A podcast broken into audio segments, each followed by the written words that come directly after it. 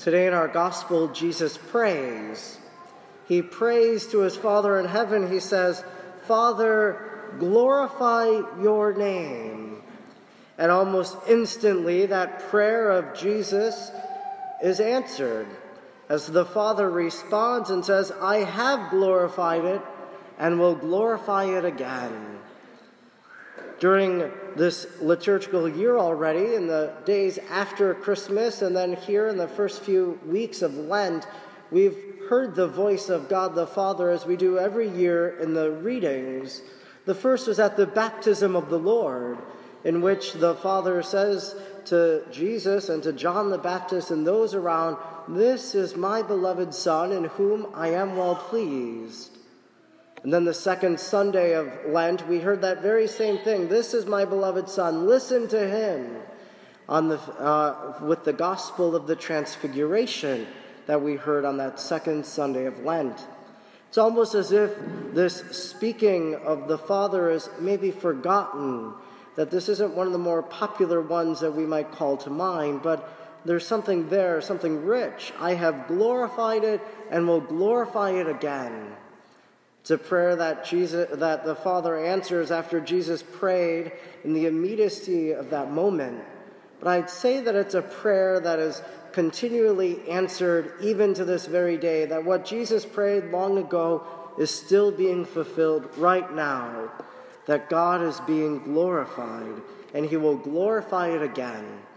And perhaps the way that God is glorified and his name is glorified uh, is, the, is found earlier in the gospel, in which Jesus says, Unless a grain of wheat falls to the ground and dies, it remains just a grain of wheat. But if it dies, it produces much fruit.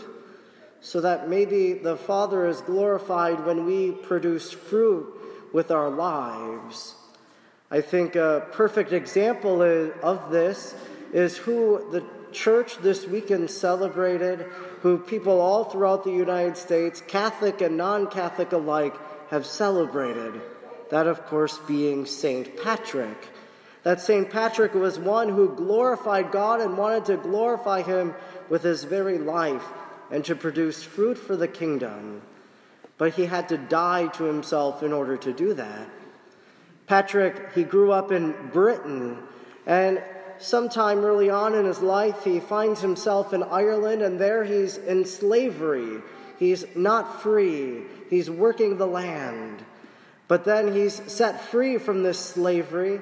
He goes back to Britain, becomes a priest, and feels called by God to return to the very country where he spent years in misery but he returns in order to produce fruit for the kingdom, to glorify God, to proclaim his name to those who do not know of the true God.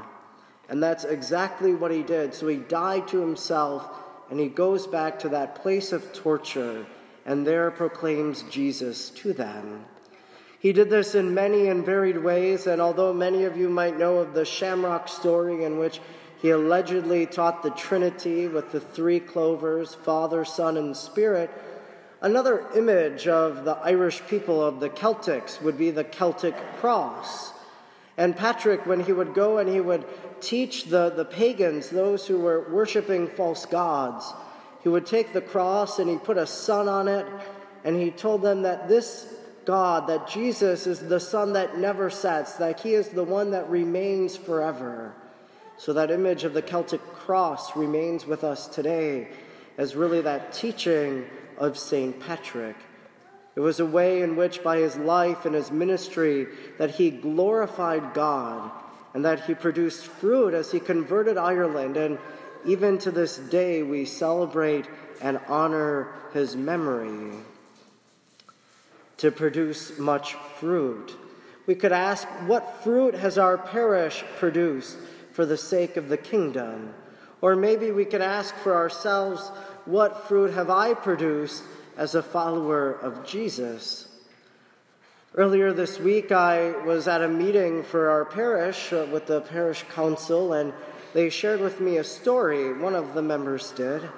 And it was the story of a, a high school student who had just graduated, who went off to college, so went through religious ed here in the parish and then did the youth ministry in the area. And they go off to college, and this year they got involved at the local church. And so they started to teach religious education to a great level there. The fruit of our work of handing on the faith now is impacting people in another place, as this young person felt called by God to serve Him, to produce fruit, to glorify God in their life. And so we can ask, what fruit are we producing in our own lives as followers of Jesus? This prayer that Jesus prays today, Father, glorify your name. And the answer, I have glorified it, and I will glorify it again. That's what God is doing in each and every one of us. And so let's hope and let's pray that we may continue to fulfill this answered prayer of our God.